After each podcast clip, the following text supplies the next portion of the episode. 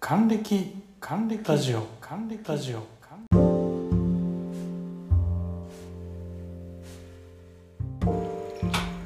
こんばんは。今日も還暦ラジオフリートーク5分間始まります。前回に引き続き洋服の話をちょっとしたいと思います僕がえー、っとメンズビギとかそうデザイナーズブランドって言ったのかな。ワイズとか。なんかそういうデザイナーズブランドの次に来たのかな。これはもう絶対に忘れてはならない。洋服でした。それを思い出しました。ボートハウスです。何ですかね。あれはきっとポパイとかだったんでしょうか。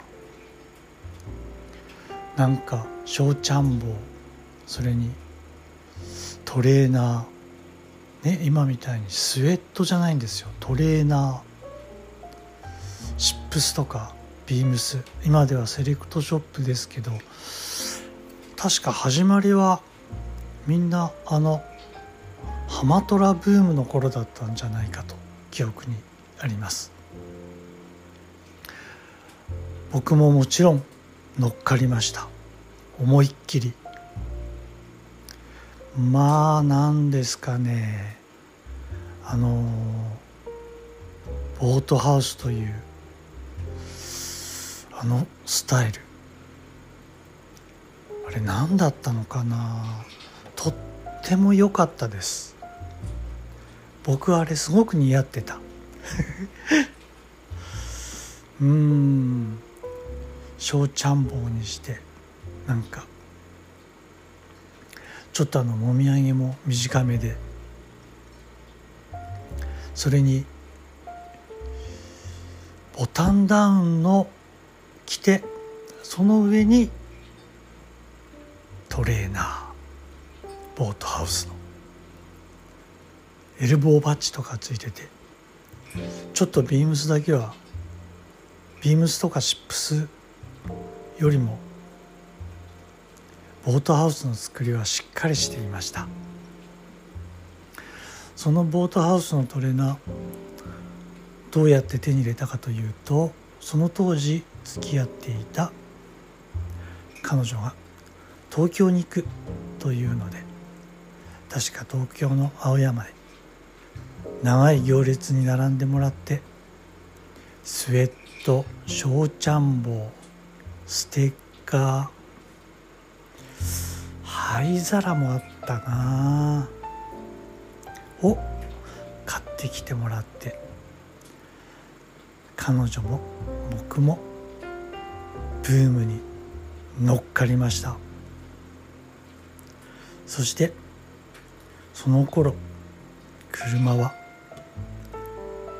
フラット4で売っていたフォルクスワーゲン。なんでしょうあの窓をチョップトップして車高グーンって下げてポルシェのアロイを履いて憧れたフラット4の小森社長が古いワーゲンをレストアした。その記事をポパイで見た時も本当にびっくりしました。そしてボートハウスフォルクスワーゲン。確かボートハウスにはルノーかなんか置いてあったような。まあとにかく乗っかりました。あれは良かったな。今もまだボートハウストレーナースウェット買えるんですよね。ジョイマークデザインは今も健在です。札幌にはボートハウスはもちろんなかったけど後にマーサスビニヤードっていうブランドが来たようなそこに僕の知り合いが働いていました。なんかまたちょっと洋服のこと思い出したので話してみました5分間今日もフリートークにお付き合いいただきありがとうございましたそれではまた。